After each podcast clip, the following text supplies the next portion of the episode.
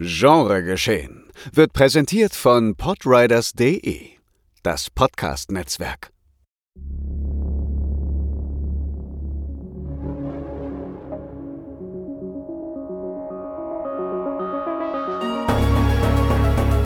Genregeschehen. Der Podcast über den unkonventionellen Film. Mit Daniel Schröckert, André Hecker und Tino Hahn.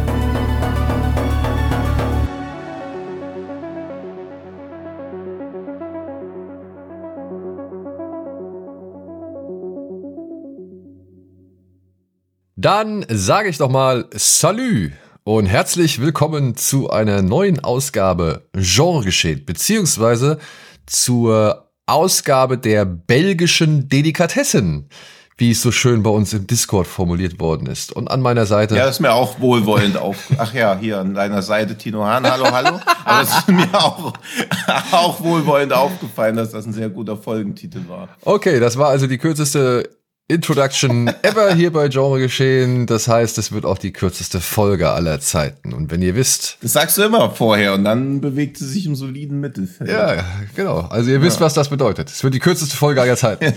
ja, Tino und ich hatten es ja schon mal in einer der letzten Folgen angekündigt. Wir möchten heute mal ein bisschen über belgische Filme reden, die, naja, wie soll man sagen, irgendwie die Eigenschaft besitzen, alle besonders sick, verstörend oder im, im Gemüt wühlend zu bleiben oder zu sein.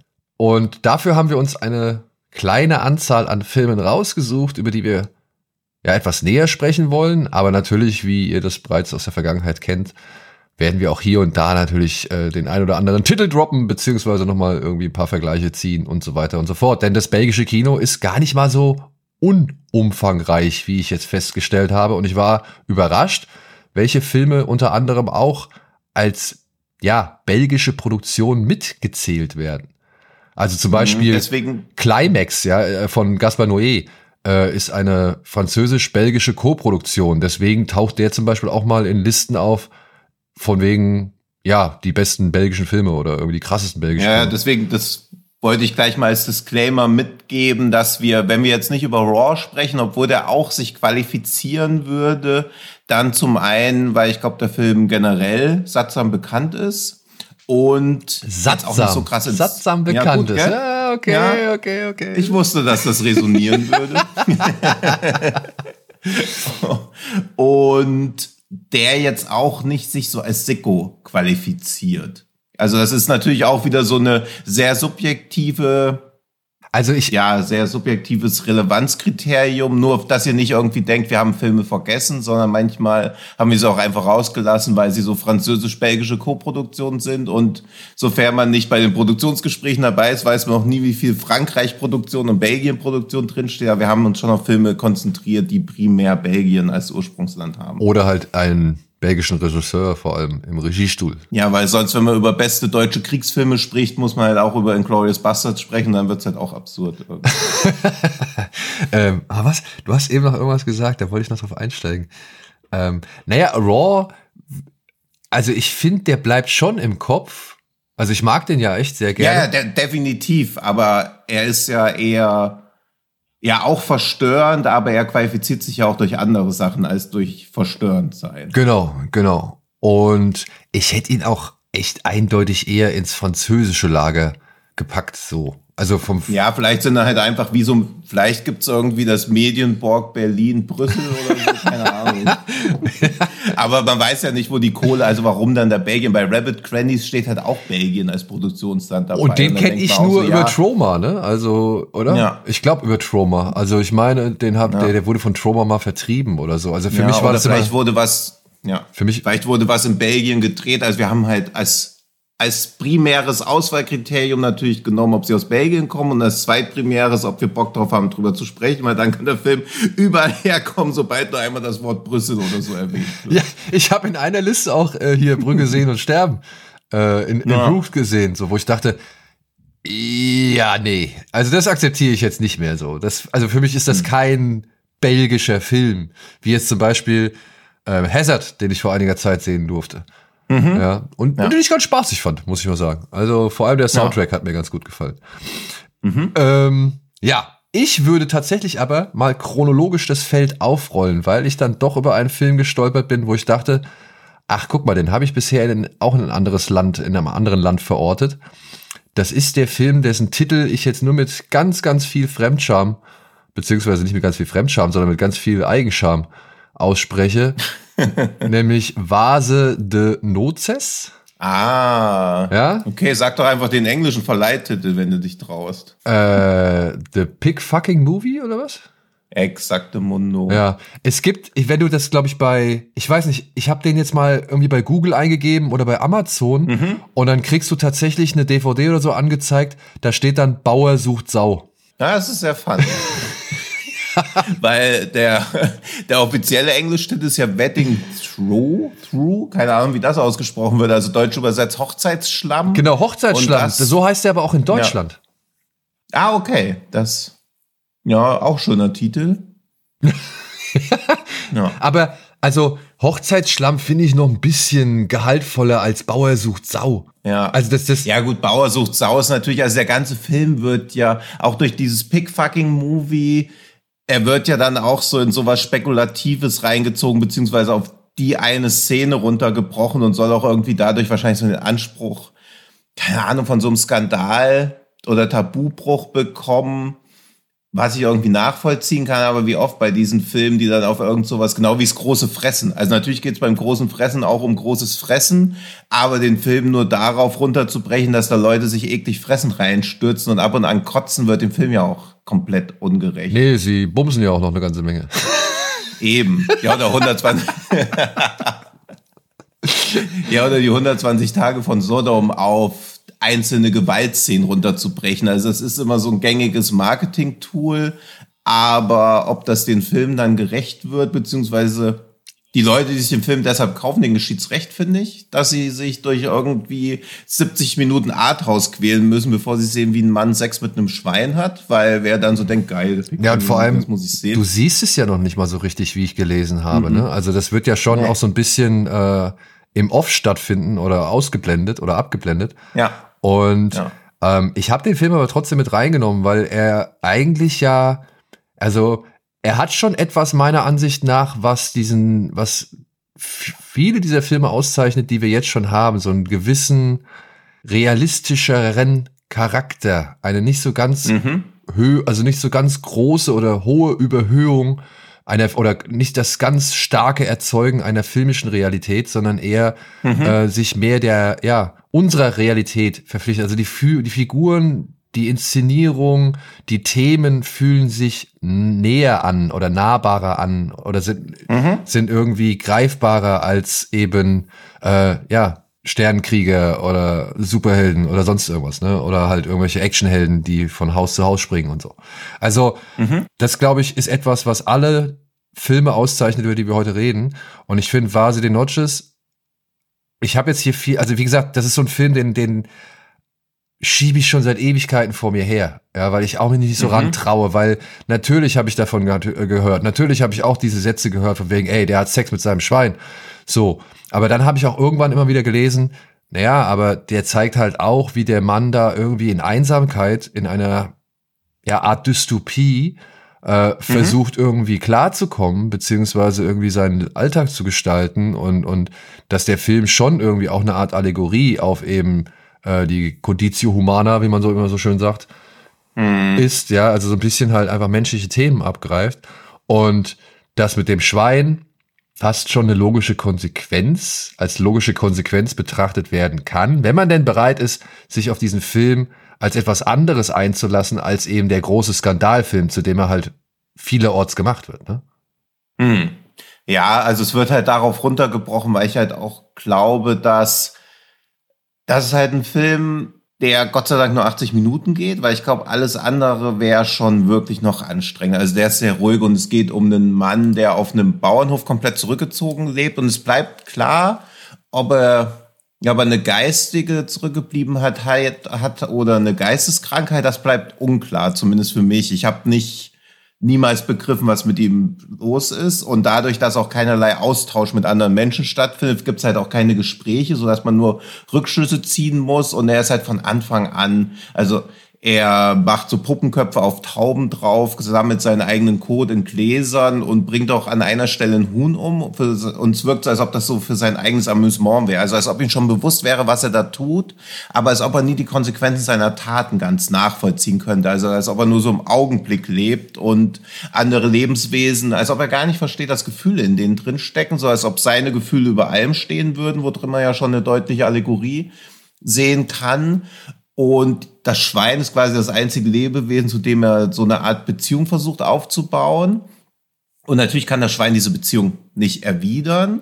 Und die, und ich weiß nicht mehr, ob das so surreale Elemente sind oder nicht, aber nach dem Sex mit dem Schwein bringt das Schwein auch, beziehungsweise die Sau dann Ferkel zur Welt. Und er versucht dann die Ferkel aufzuziehen, indem er ihm mit, mit einem Löffel Milch gibt, wo man so zum ersten Mal sieht, dass er doch irgendwie Sympathie beziehungsweise Empathie für andere Lebewesen aufbringen kann, was ich als was ich halt spannend finde, weil diese Ferke ja in dem Film durch einen Akt der Vergewaltigung entstanden sind, er sie aber quasi als seine Kinder ansieht. Und er sieht auch diese Vergewaltigung als einvernehmlichen Akt, was auch wieder zeigt, dass er keinerlei moralisches oder ethische Wahrnehmung hat. Ja, oder, oder halt wie der Mensch gegenüber dem Tier halt eingestellt ist, ne? Ja, oder, oder das Tier also gar nicht als gleichberechtigt Genau, diese Selbstverständlichkeit, ja. dieses, dieser Besitzanspruch, äh, der bei ja. Tieren halt einfach vorherrscht, so, ne? Ja, und der Film ist ja aus 74, also wo halt Tierrechte noch deutlich weniger repräsentiert waren als jetzt.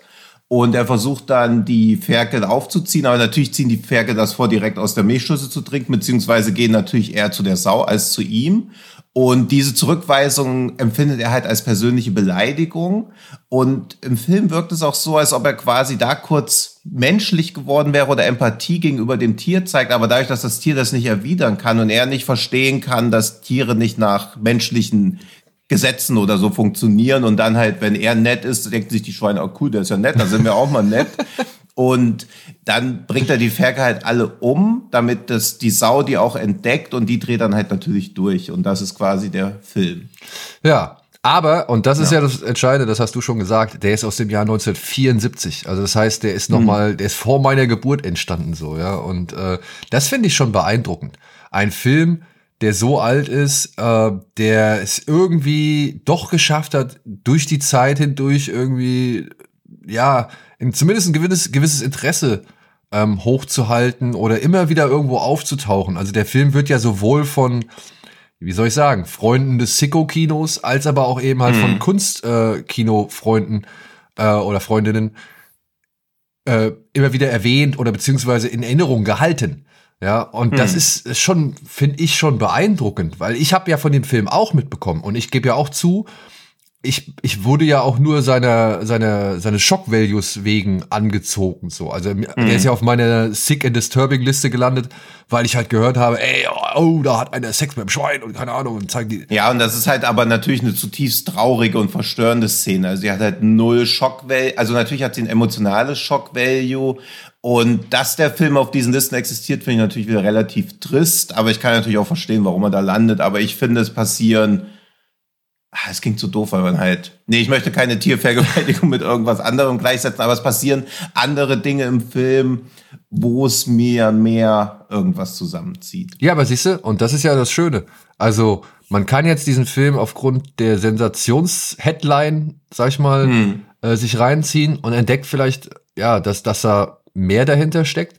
Oder man hat halt irgendwie eben schon die entsprechenden Quellen gefunden, die halt auch eben den künstlerischen Wert dieses Films deutlich hervorheben. Mhm. So wie ich zum Beispiel, ich habe eine Seite gefunden, ich habe mir eine sehr schöne Analyse zu diesem Film durchgelesen und fand mhm. es wirklich auch interessant, was der Mann oder die Frau, die das geschrieben hat, was die halt da drin gesehen hat und was sie darin gelesen hat, so, ja. Und äh, das finde ich erstaunlich für einen Film aus Belgien, der so ein bisschen pseudodokumentarisch wirkt und halt eben, mhm. ja, echt schon über, also knapp 50 Jahre alt ist so, ja. Also, mhm. äh, ja, der wird nächstes Jahr 50. Ja. Also ein Grund mehr, dass wir ihn hier schon, sag ich mal, vorab, sag ich mal, auf die Liste äh, gebracht haben nochmal oder ja. beziehungsweise nochmal erwähnt haben. Aber das ist so, ja, und ich, ja, ich weiß nicht, ist es, ist es, also ich verstehe auch, warum er als Horrorfilm, ich würde halt sagen, das ist so Avantgarde, Kunstkino, also ich würde ihn eher so in diese wenn ich einen flankierenden Film empfehlen sollte, wäre es am ersten sowas wie Bigotten. Ja, ja, ja. Also es ist mehr ein Kunstfilm als, sag ich mal, so ein, so ein richtiger Film, der versucht, dir von A bis äh, Z irgendwie was zu erzählen oder aufzubauen. Ja. Ja. Ja, weil er beobachtet halt einen Disturbed-Charakter die ganze Zeit, nimmt keine Wertung vor, hält mit der Kamera jetzt auch nicht so krass drauf, aber es ist quasi, ja, auch das klingt gerade bei sowas so, das ist was, was 20 Minuten lang genauso wirkungsvoll wäre wie 80 Minuten lang.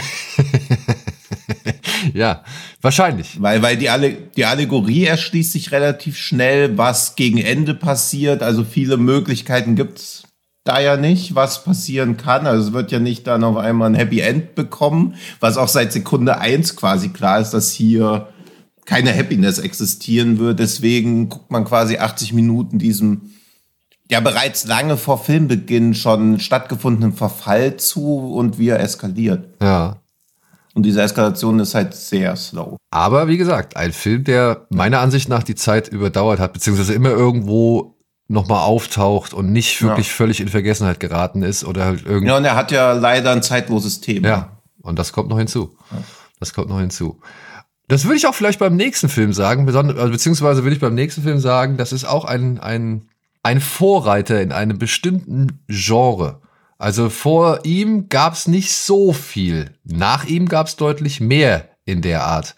Er stammt aus dem Jahr 1992 und heißt Mann beißt Hund von drei ja, jungen Herren inszeniert. Ich versuche ihren Namen mal zusammenzukriegen. Äh, Rémi Belvaux, André Bonzel und Benoit, ja, Paul, Paul Paul Förde, würde ich sagen. Das ist jedenfalls das, was ich so am meisten, weil er ist auch der Einzige, der immer noch für Schlagzeilen Genau, so. Paul Förde. Förde. Ja, Paul Förde. Ja. Wir, wir sagen einfach Benoit, wir tun einfach so, als ob wir richtige Wir sind Kumpels, wir sagen ja. Benoit. Ja. Ich meine, Sie sprechen. Also immerhin sehe ich ihn häufiger als manche andere Leute. ja, äh, ich skizziere einmal kurz anhand der offiziellen Inhaltsangabe, worum es hier geht. Ein mhm. dreiköpfiges Reporterteam begleitet den Auftragskiller Ben ein paar Wochen bei der Arbeit. Dieser erklärt dem Trio so wortreich wie praxisnah die technischen und psychologischen Hintergründe seiner Tätigkeit und hat auch sonst zu ziemlich jedem Belang der westlichen Zivilisation Wissenswertes mitzuteilen.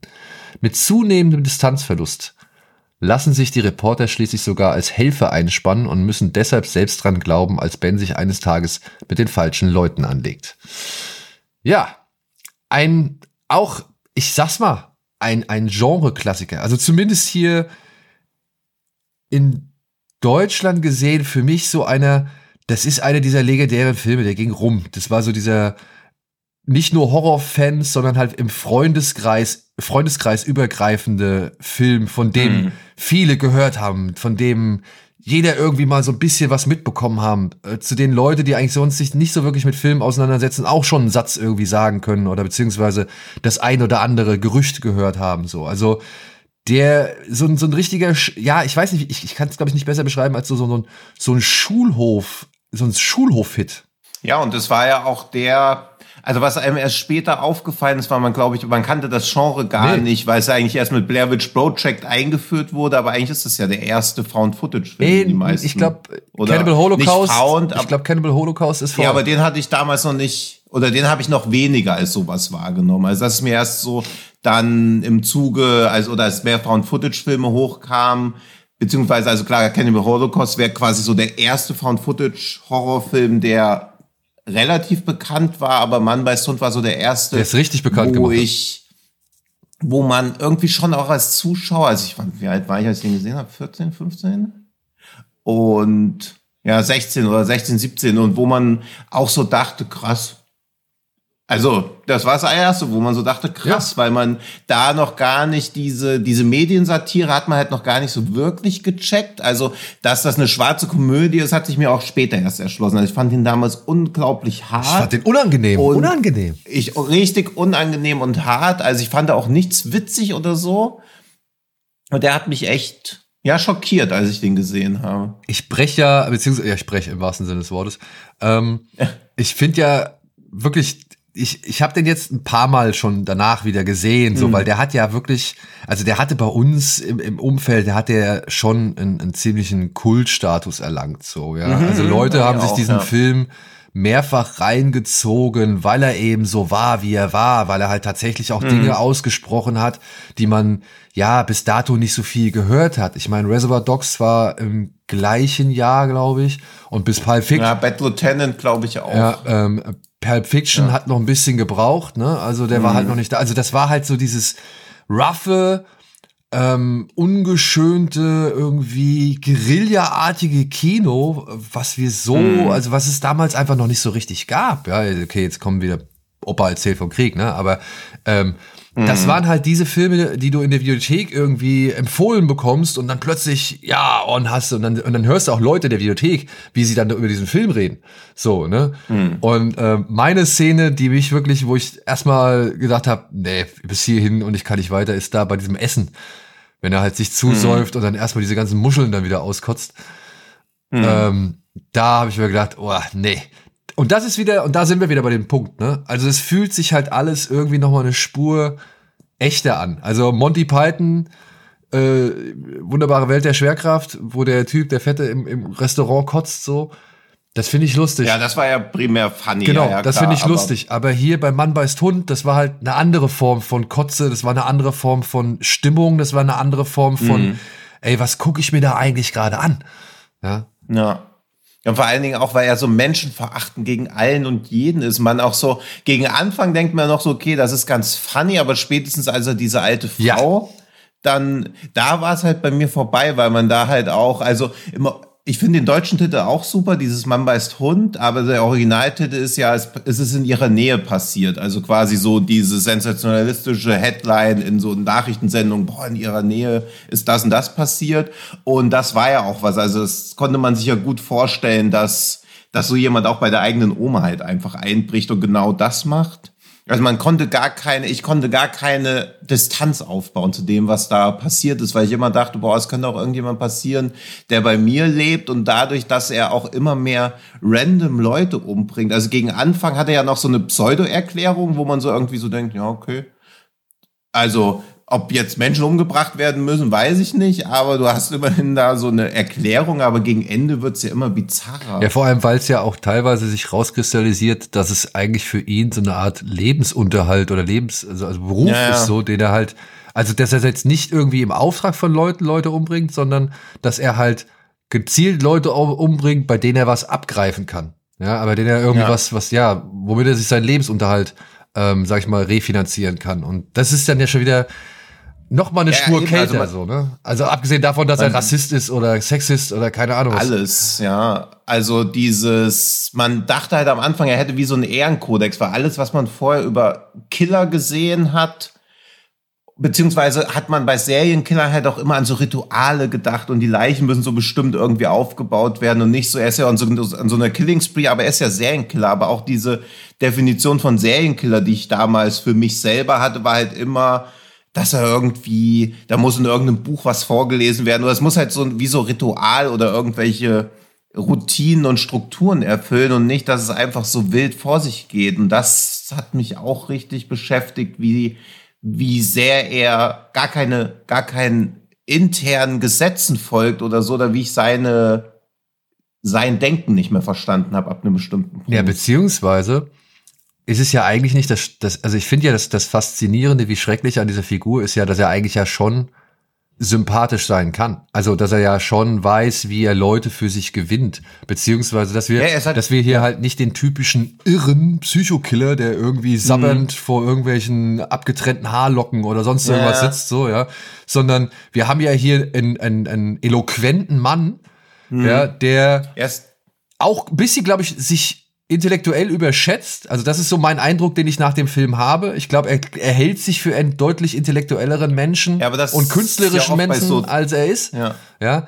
Zumindest wenn man sich dann aber so die, die, die Figuren anschaut, die äh, neben ihm sind und die er so halbwegs mhm. in seinem Leben akzeptiert, wie diese Frau ja, die, ich, ja. die, die meiner Ansicht nach fast in jeder Szene Todesangst ausstrahlt. Ja, und das ist ja auch so, so, so symptomatisch für Narzissten beziehungsweise Psychopathen, dass sie sich für was deutlich Geileres halten und diese Innen-Außen-Perspektive komplett gar nicht mehr haben. Also diese, sind jetzt nicht mal Details, also jetzt beim Wiedersehen oder so habe ich schon mir gedacht, okay, klar, wie konnte man jemals hier diese satirischen Elemente übersehen, aber wenn man irgendwie als Teenie von den anderen Sachen so verängstigt wird, dann kann man auch nicht mehr sagen, oh, das ist ja schön beobachtet hier.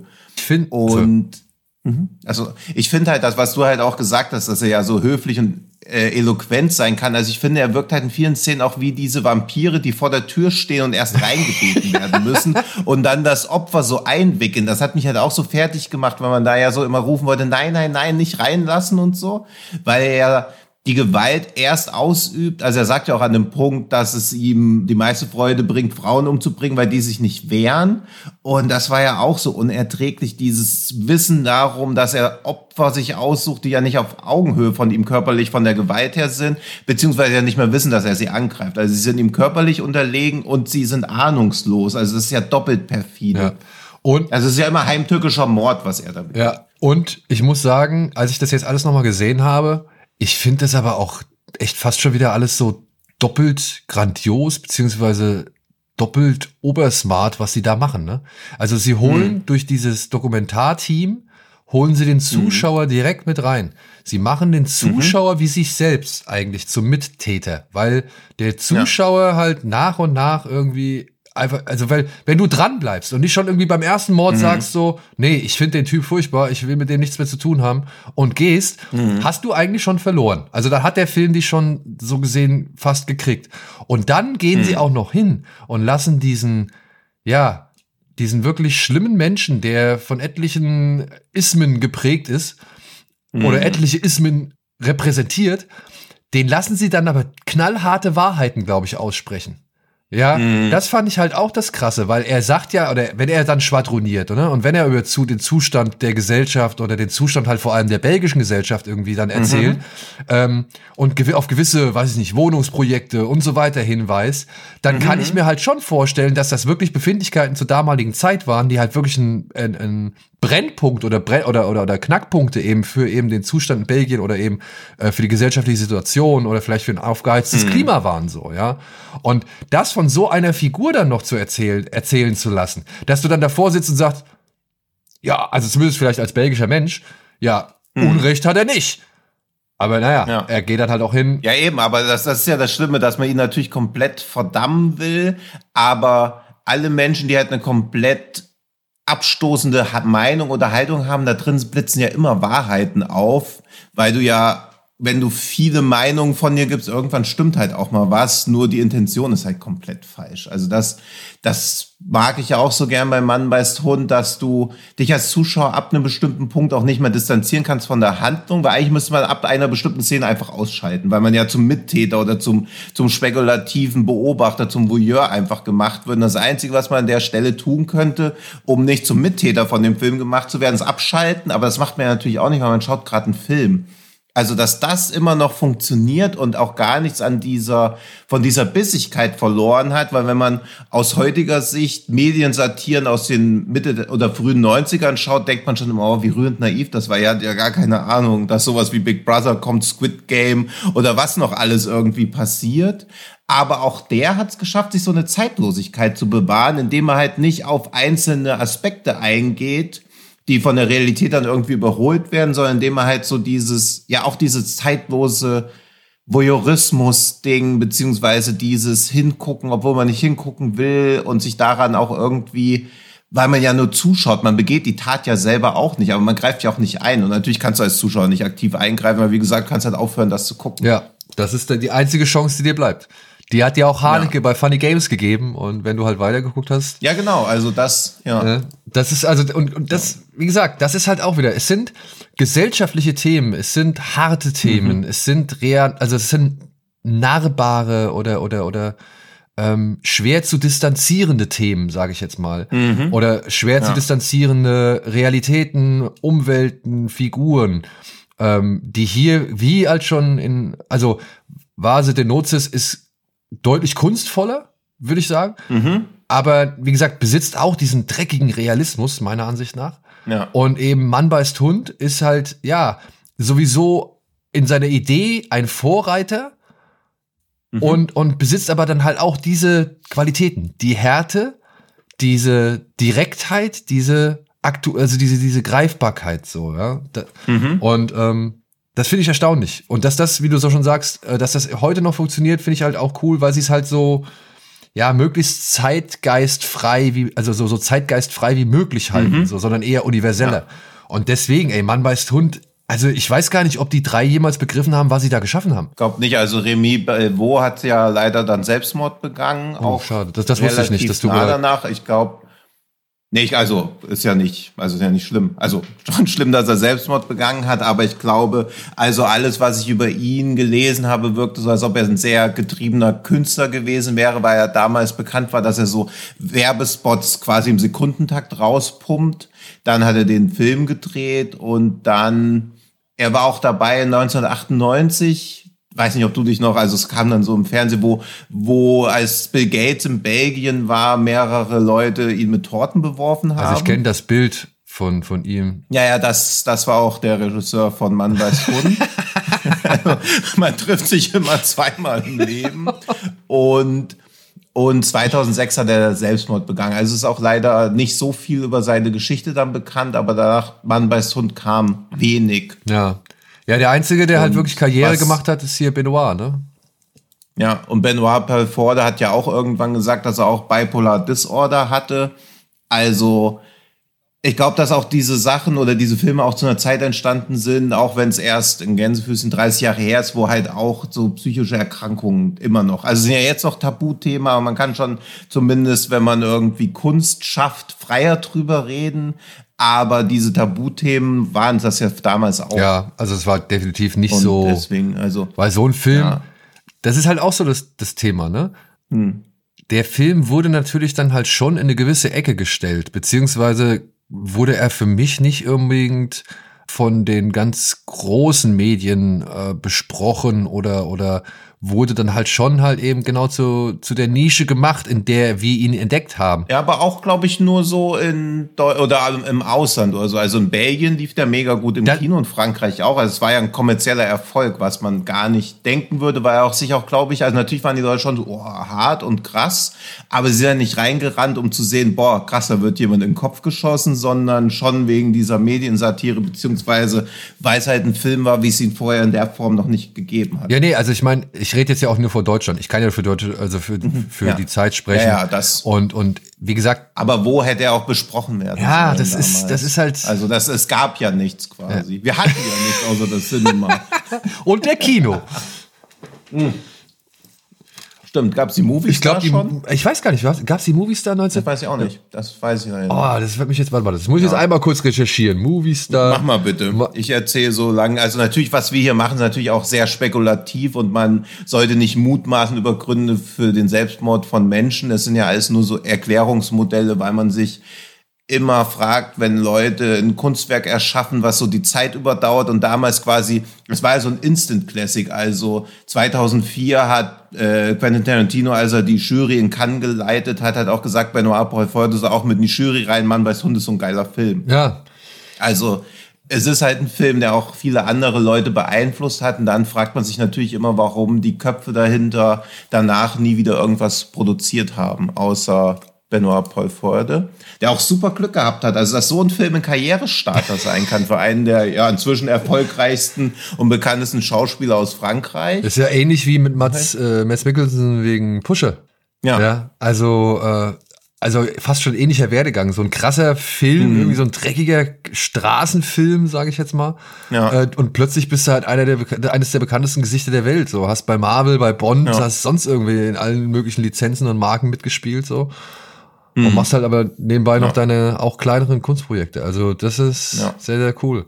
Ja, während Benoit Poelforde schon eher in Belgien, Frankreich hängen geblieben ist, was wahrscheinlich eine Entscheidung sein kann, aber so wertfrei wie möglich, Mats Mikkelsen sieht besser aus. Das muss man sagen. Aber also, ich möchte, aber ich möchte auch die Filme. Würde mega Schauspieler. Ja, ich möchte die also. Filme, die er zum Beispiel jetzt halt auch eben mit unserem Mr. Euso gemacht hat, ähm, möchte ja. ich nicht missen. So, ja, Keep an Eye Out oder O Post, wie er ja, im Original deswegen, heißt. Ist, ich, ey, da ist, da ist der, also Pölforde, ist so großartig. Wirklich, der ist so hm. großartig in diesem Film und dementsprechend, ja, ich freue mich für beide. Und er hat ja auch, wie ja, gemacht haben. In, in deinem am wenigsten beliebtesten Film von einem Regisseur mitgespielt, über den wir auch noch sprechen. Ja, der kommt, den kommen wir jetzt gleich direkt als nächstes zu, denn ja. er wäre chronologisch. Weil jetzt reden wir auch gleich mal über einen Farbfilm. ja, stimmt. ja, guck mal, so weit sind wir schon in der Chronologie, genau. dass wir jetzt zu den Farbfilmen Wir sind kommen. jetzt in den Farbfilmen, beziehungsweise genauer gesagt im Jahr 2004, wenn ich mich recht entsinne. Und bei einem. Ich wollte dich aber auch nicht bei deiner Movistar-Recherche. Nein, die Movistar, eh die Movistar kam 1993 ja. zum ersten Mal raus. Ah, okay, vielleicht wahrscheinlich mit Mamba ist das Titelcover. Ich glaube, Akira war eins der ersten Cover, das weiß ich noch. Yes. Weil dadurch ist mir die Zeitung halt auf jeden Fall aufgefallen.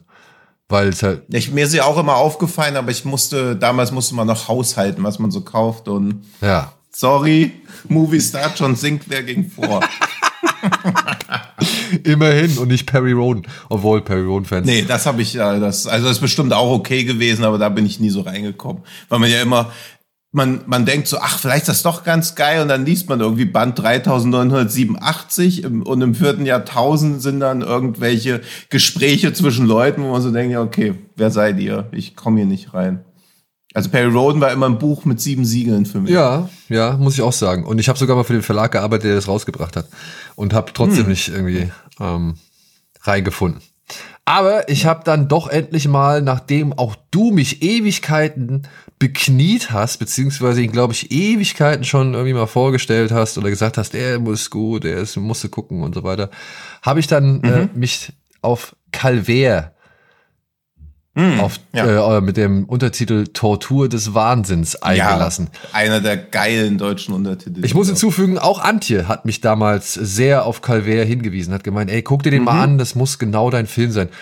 Ja, und ja. das Problem war, glaube ich, ich habe den erst nach nachdem ich Adoration gesehen habe, der ebenfalls von Fabrice Duvels mm. stammt, habe ich erst mich auf Calvaire eingelassen und eben deswegen war ich ein bisschen, wie soll ich sagen, vorsichtig, skeptisch. Ich, äh, ich weiß noch. Aber du hattest doch, Vinjan hattest du doch auch vorher. Aber gesehen, da wusste ich oder? nicht, dass der von Fabrice Duvels ist. Ach, okay. Ja, mhm. also du hast gesagt, lass uns in Adoration gehen, der ist äh, von Fabrice Duvels, das ist der, der Vinjan gemacht hat. Da habe ich gedacht, ach, ach, guck mal, den habe ich gesehen. Ja. Und dann sind wir da reingegangen ja. und während du hin und weg warst, war ich einfach nur weg. Wie, wie der Rest der Menschheit auch. nur du und Janina, ihr wart beide so, äh, äh, äh, das ist ja, der Krieg der gewinnten Siege ist ja den besten Film, was für ein Müll. Und die beste Kamera, äh, das, wir hassen das. Das ist nicht wahr. Der hat nicht bester Film gewonnen. Oder wenn, dann hat er nur in so Natürlich. wenn dann nur in so einer Nebensektion, aber nicht das. Nee, von den Filmfestivals, von den Fantastic Filmfestivals Europas ist er der beste ja, Film. Ja, aber das ist dieser. Von allen Filmen der Welt in diesem Jahr ist es einfach der beste. Kannst du sagen, was du willst? Das wage ich zu widersprechen.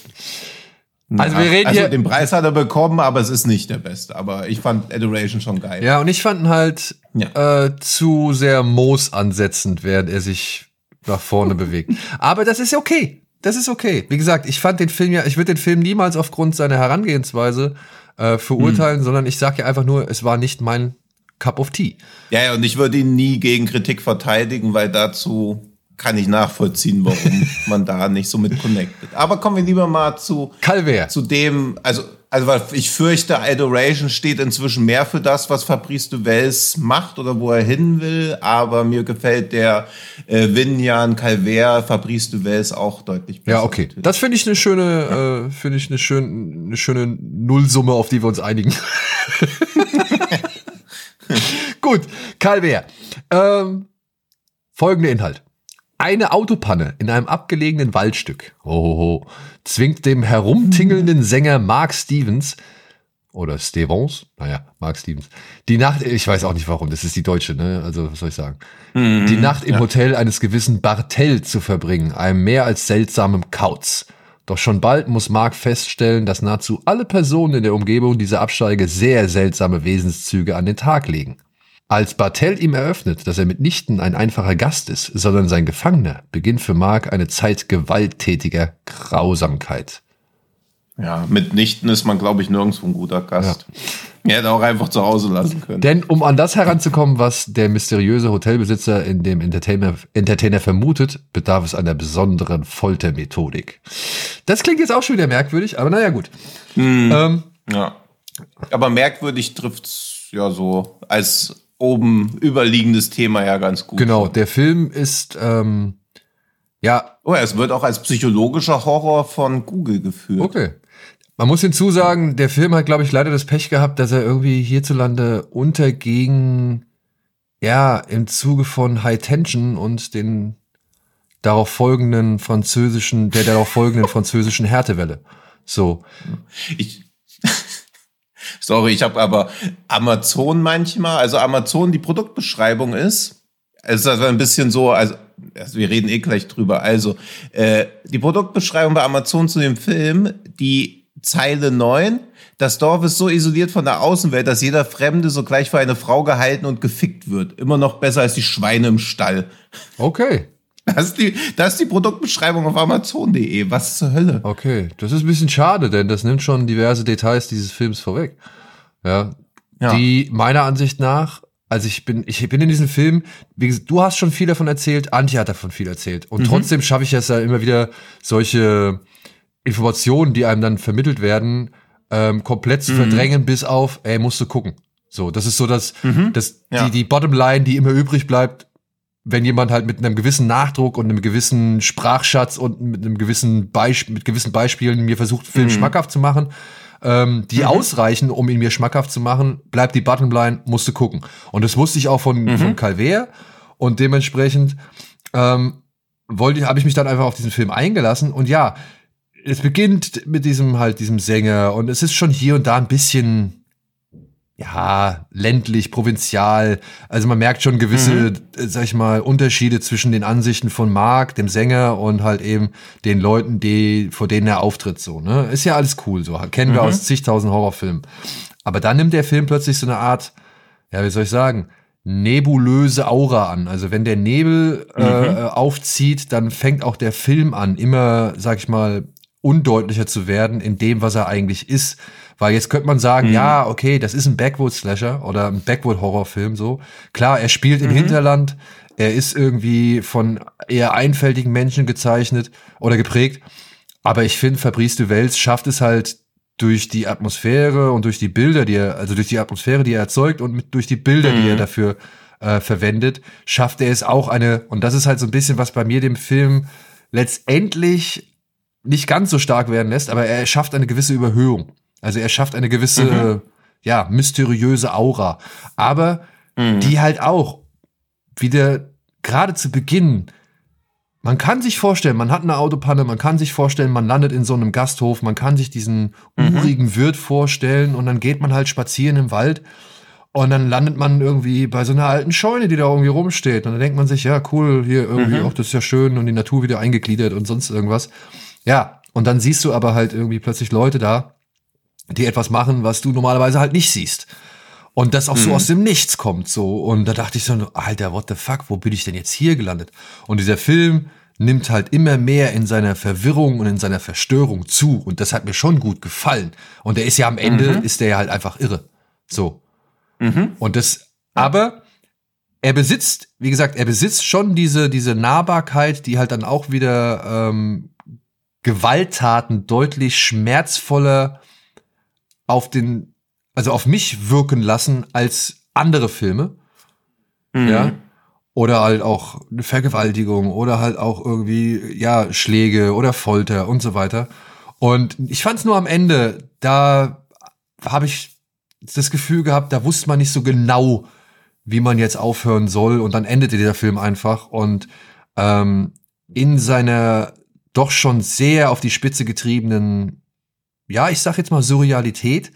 Und dann fand ich das mhm. halt leider alles nicht mehr ganz so schlimm, weißt du, weil da, da war es dann wieder ein mhm. Tick zu surreal mhm. und nicht mehr, ja, um halt wirklich auch, ähm, ja, so ganz stark an die Nieren zu gehen, wenn du verstehst, was ich meine. Mhm. Also kann ich schon nachvollziehen. Mich hat er halt so, ja auch immer wieder beschäftigt, weil man sich diesem Ganzen halt nicht irgendwie, man kann sich halt nicht distanzieren. Also klar sind die Dorfbewohner relativ einfach, aber sie hängen halt auch in der Kneipe rum. Also wer von uns wirkt nicht einfach, wenn er in der Kneipe rumhängt. Und die sind halt nicht diese inzestgeschädigten Backneck, äh, Redneck, Backwood-Leute, sondern sind halt einfach einsame, verwirrte Seelen, die ja auch nur ein bisschen Glück oder Ankommen suchen. Also sie sind ja verloren und sie machen halt das Grundfalsche, um aus dieser Einsamkeit irgendwie auszubrechen. Und irgendwie sind ja alle, ja, also so eine, so eine Unfähigkeit zur Kommunikation, weil Mark kann halt nie klar machen, dass er nicht der ist, der er, für den er gehalten wird. Und er kann das ja auch gar nicht sein. Also das macht es ja schon so ausweglos, dass,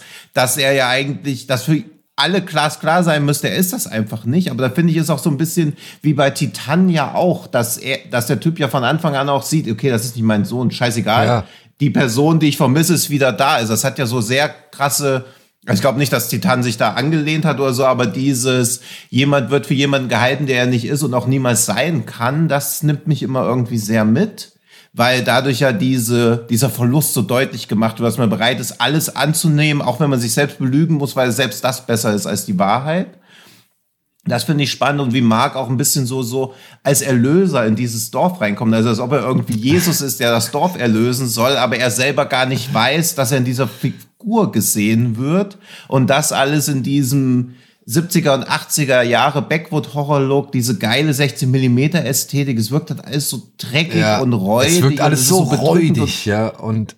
Und es ist so unbehaglich und es gibt halt auch gar keinen Ausweg. Deswegen finde ich das Ende eigentlich auch ganz geil, weil, ja, man kommt halt nicht raus. Also es ist, also der Regisseur kommt nicht raus, die Leute kommen nicht raus, niemand kommt hier raus. Der Zuschauer kommt raus, weil irgendwann mal der Abspann kommen muss. Aber bei mir ist der Film halt noch lange geblieben. Hey. Also ich finde den, also wenn ich so eine Liste machen müsste, der räudigsten Film oder der unbehaglichsten, wäre der schon weit oben dabei. Ich finde auch, dass der Film wirklich lange in meinem Kopf geblieben ist. Es gibt zwei, drei Momente, mhm. die, die kann ich so, also die habe ich halt vor dem inneren Auge und die haben mich mhm. wirklich auch echt so beeindruckt. Und das ist jetzt nicht unbedingt nur eine ja, schon eine weitere, wie soll man sagen, Zoophilie-Nummer so oder Zoophilie-Geschichte. Mhm. Äh, wir mhm. haben es heute leider mit Schweinen. Es tut mir leid.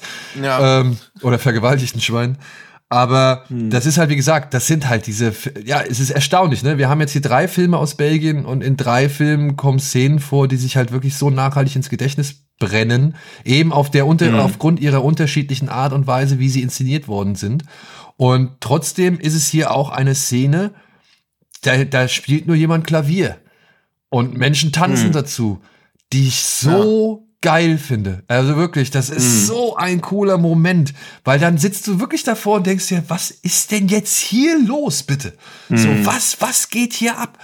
Und ähm, dafür allein, also da, da, ob, auch wenn ich das Ende jetzt so ein bisschen unbefriedigend finde, mhm. ja, allein für diese Szene in dieser Kneipe mit diesem, mit dieser Piano-Sequenz, ja, ähm, hm. würde ich diesen Film immer wieder äh, bei allen Leuten anpreisen, die sagen, oh, ich brauche mal einen, der an die Substanz geht so. Ja, weil er ja auch viel, also es ist ja auch ein zutiefst trauriger Film. Also eigentlich geht es ja auch viel um so Wünsche und Träume und auch diese, diese Sehnsüchte. Also die, das passiert ja sehr selten in diesem Genre, dass auch den Hinterwäldlern irgendwie ein komplexes Innenleben oder Emotionen zugestanden wird. Meistens sind sie halt wirklich einfach nur konstruiert das seit irgendwie drei Generationen Inzest, deswegen sind die so, wie sie sind. Hier ist eine Armbrust, jetzt sagt die Teenager. Ja. Und hier kannst du dich halt nicht, also du kannst sie natürlich für ihre Taten verurteilen, aber nicht für ihre Intention. Also man denkt so die ganze Zeit, ja, I can relate, warum ihr das macht, aber ich muss doch klar sein, dass das nicht so richtig ist. Aber man war halt auch noch nie in dieser Situation, dass man nach Auswegen sucht, die einfach nicht da sind. Weil auch das, finde ich, schafft der Film super, klar zu machen, warum niemand diesen Ort verlässt. Also warum quasi alle da so gefangen sind, obwohl sie nichts dran hindert. Aber was wäre die Alternative? Also sie sind ja auch gar nicht lebensfähig. Irgendwann. Also woanders, genau. Das ist ja das Ding. Also ja. man, man stellt halt irgendwie so fest, dass das, was die da machen, halt genau das ist, wofür sie eigentlich irgendwie ja, und das, lieber da als irgendwo anders, was? Ja, wo ich gerade so dran denke, das war ja so ein bisschen unser Kritikpunkt bei Dark Harvest, dass man nicht so ganz versteht, warum nicht einfach weggehen. Aber irgendwie sowas wie Dark Harvest von jemand wie Patrice Duvels zu sehen und wenn dieser Ort wirklich so gezeichnet wäre, da kommt man halt einfach nicht weg. Jedes Jahr kommt dieses Pumpkin-Monster, wie unerträglich das geworden wäre. Ja, aber da ist es halt also, ein Event einmal im Jahr und hier ja, ist ja. es ja halt einfach das ganze Jahr.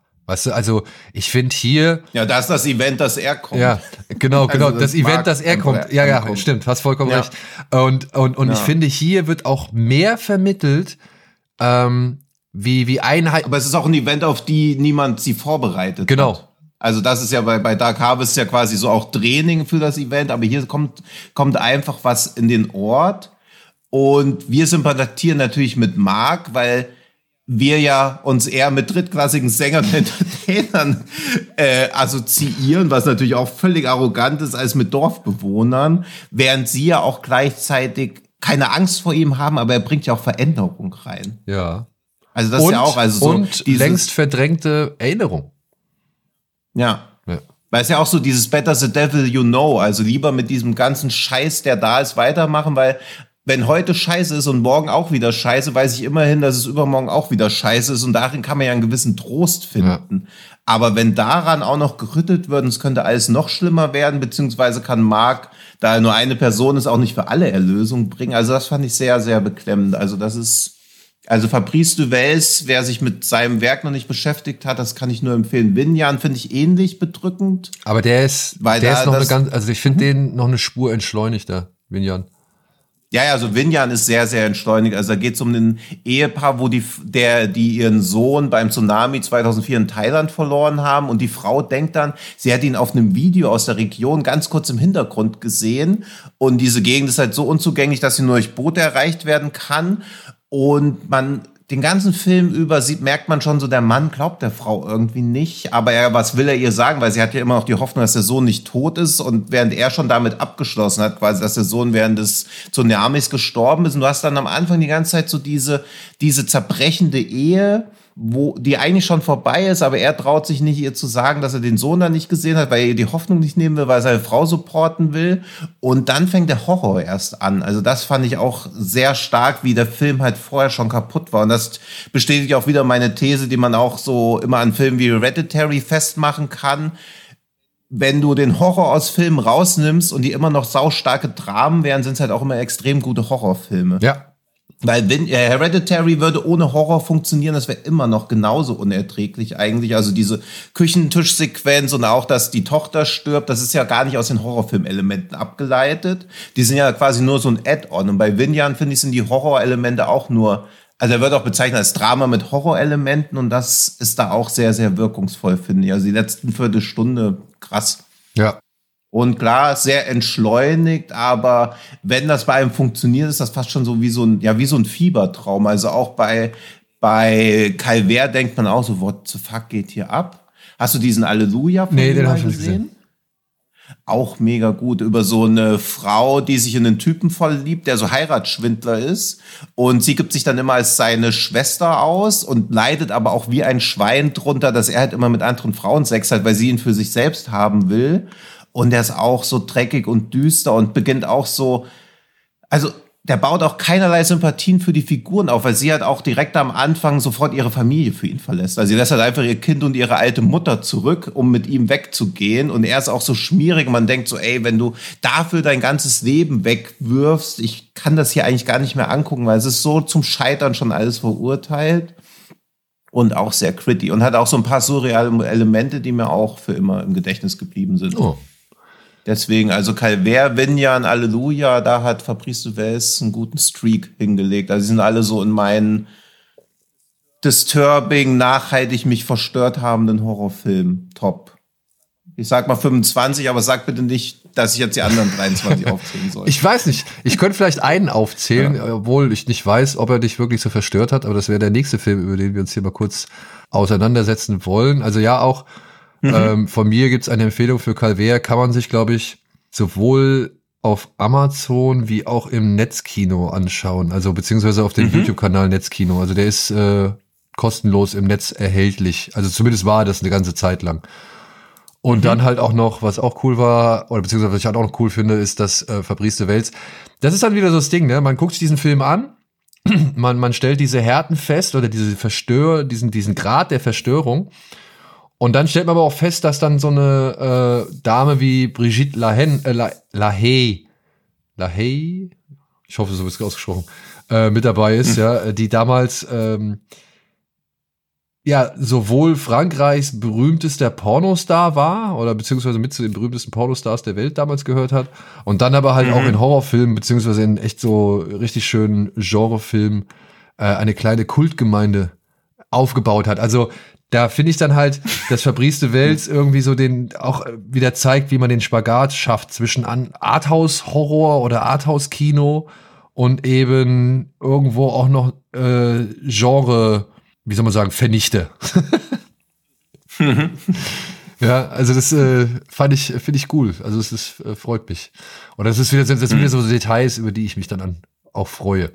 Ähm, ja, machen wir chronologisch weiter und äh, springen drei Jahre äh, in die Zukunft, beziehungsweise drei Jahre weiter und kommen zu einem Film, ich weiß nicht, ob wir den hier auch schon ein paar Mal erwähnt haben, ich könnte mir das vorstellen, namens Ex-Drummer. Ja, bestimmt. Haben wir den schon häufiger erwähnt. Deswegen können wir uns da, glaube ich, relativ kurz, aber ja, ja, eindeutige Empfehlung, wer den noch nicht gesehen hat, jetzt pausieren, gucken und wiederkommen. Ja. Kurz, es geht hier um Dries, erfolgreicher Autor und Berufszyniker, steht vor der ersten Herausforderung seines Lebens. Für drei abgewrackte Existenzen aus dem tiefsten Sumpf der belgischen Provinz soll er den Schlagzeuger in einer Punkrock-Band geben.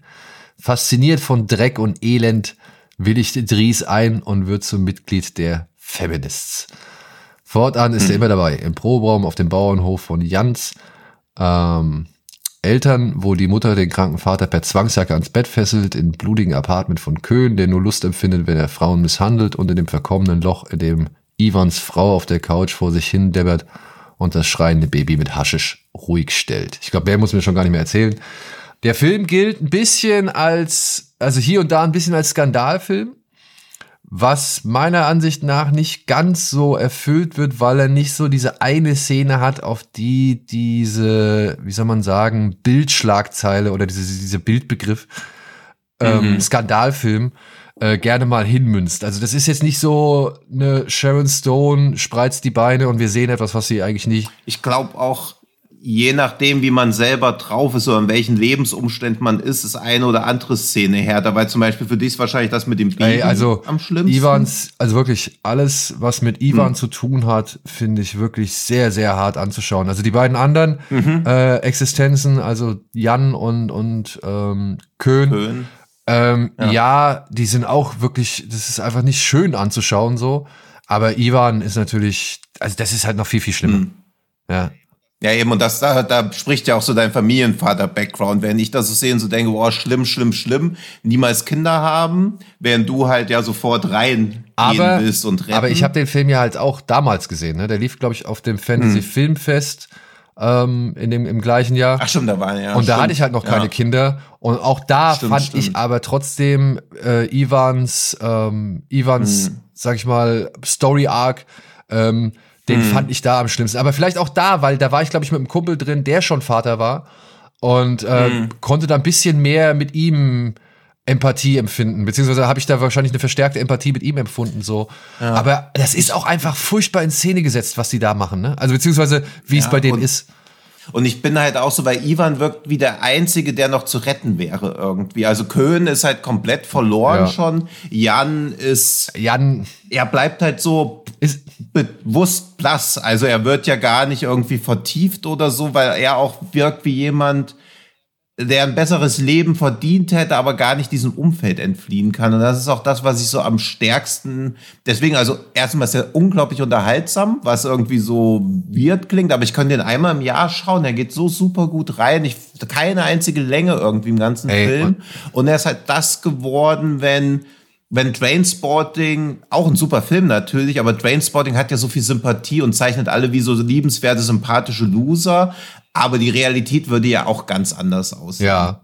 Und X-Drummer ist halt das, wie Trainspotting aussehen würde, wenn, wenn er realistisch wäre und wenn noch eine Figur reinkommt, die sich vor den Protagonisten ekelt und versucht, die zu vernichten, weil das ist ja das, was dieser Schriftsteller macht, der sich quasi von seinem, von, an seinem eigenen Leben zerbricht, weil es so langweilig ist, er hat alles erreicht, er ist erfolgreich, er hat eine schöne Frau und dann merkt er, puh, diese innere Leere ist trotzdem noch da und dann geht er halt in diese Welt der Asozialen rein und manipuliert die so sehr, um halt einfach rauszugucken, was da passiert. Also das sind so wie seine Ameisen und er ist so das Brennglas und er guckt halt, wann die anfangen zu verbrennen. Ja. Und das macht den Film er so spielt sich halt zum, unerträglich und spannend gleichzeitig. Ja, er spielt sich halt schon zu, echt zu so einem Erlöser oder zur gottgleichen Figur ja. auf. Da gibt's auch einen wunderschönen Moment äh, in, auf einer Tanzfläche, wenn er sich da halt wirklich in Jesus-Pose ähm, mhm. über die, die Menge erhebt so. Und das kommt halt auch noch hinzu. Ex-Drummer ist eigentlich auch ein echt sehr inszenatorisch geil gemachter Film. Ja, absolut. Ja, das ist halt ja. noch das, was es halt so ein bisschen erschwert, beziehungsweise was diesen Film halt so, so echt auch in seiner gesamten Existenz verstörend macht. Es gibt Momente, die sind hm. brüllend komisch. Diese Szene, diese, diese erste Bandprobe, wenn Dries das erste Mal da ist und sie sich über diese Mikrofone hm. anschreien, die halt komplett verzerrt sind. Ich, ich muss da jedes Mal wirklich laut lachen, weil ich das so gottgleich dämlich finde, so, ja. Und, hm. und trotzdem ist es äh, wirklich, es ist hilarious. Es ist wirklich zum Brüllen komisch. Und ähm, dann aber in der nächsten Szene kommt schon wieder irgendwas, wo du halt denkst, Alter, Alter, ich will nicht mehr leben.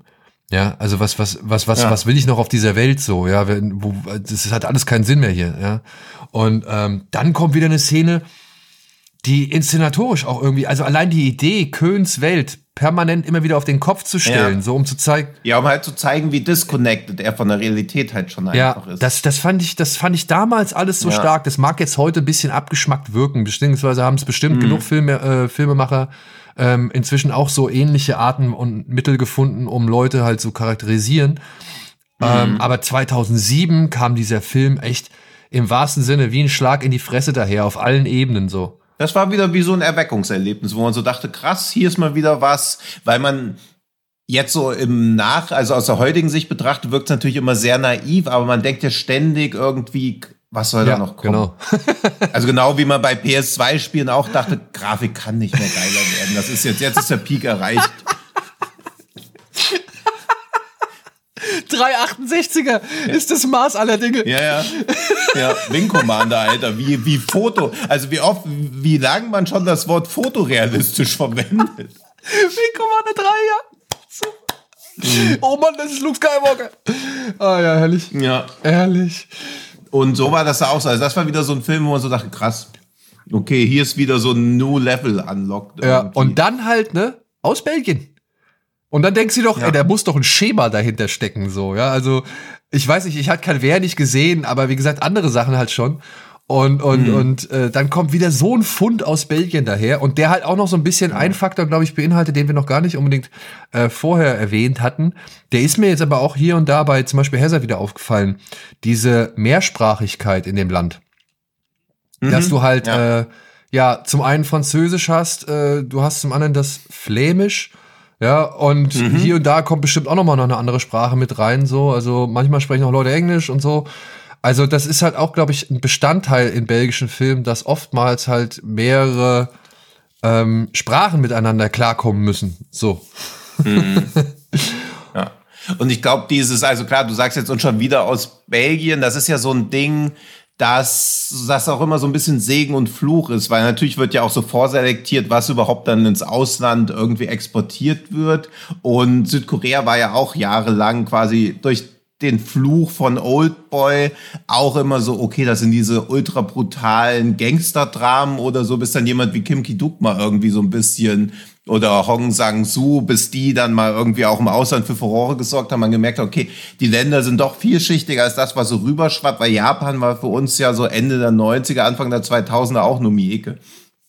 Oder und Godzilla, also es ist immer sehr, sehr ja, weiß ich nicht, so Segen und Fluch gleichzeitig, wenn ein Film aus einem Land dann gleichzeitig so einen Erfolg hat und dann immer nur wieder das Gleiche irgendwie. So wie Frankreich in deutschen Kinos ja auch vorwiegend irgendwelche Feelgood-Comedies sind und Frankreich ja natürlich deutlich mehr zu bieten hat als das, aber man kriegt halt so einen Großteil nur mit, wenn man sich auch entsprechend rein interessiert. Und bei Belgien war es halt wirklich nur so diese disturbing psychos Jetzt muss man aber auch dazu sagen, dass wir natürlich auch dann ein, naja, wir gucken aber auch gezielt auf diese Filme, ne?